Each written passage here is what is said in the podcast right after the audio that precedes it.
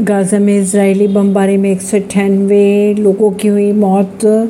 सुबह हमास ने 5000 रॉकेट दागे थे। इनमें से अब तक 40 इसराइलियों की जान जा चुकी है। इतिहास की अगर बात करें तो 1948 के बाद पहली बार हुआ जब हमास की तरफ़ से दागे गए 5000 रॉकेट से अब तक 40 इसराइलियों की मौत की खबरें आई सामने और 750 लोग घायल बताए जा रहे हैं। गाजा स्ट्रिप से हमले के बाद इसराइल के पीएम बेंजामिन नेतन्याहू ने जंग का कर दिया है। ऐलान कैबिनेट के साथ इमरजेंसी मीटिंग के बाद उन्होंने कहा था, ये जंग है और हम इसे ज़रूर जीतेंगे। फिलिस्तीनी आतंक द्वारा गाजा पट्टी की तरफ़ से इसराइल के कई ऐसे इलाकों पर रॉकेट दागे गए, जिसमें कई लोगों की मौत की खबर आ रही है। सामने परवीन सिंह दिल्ली से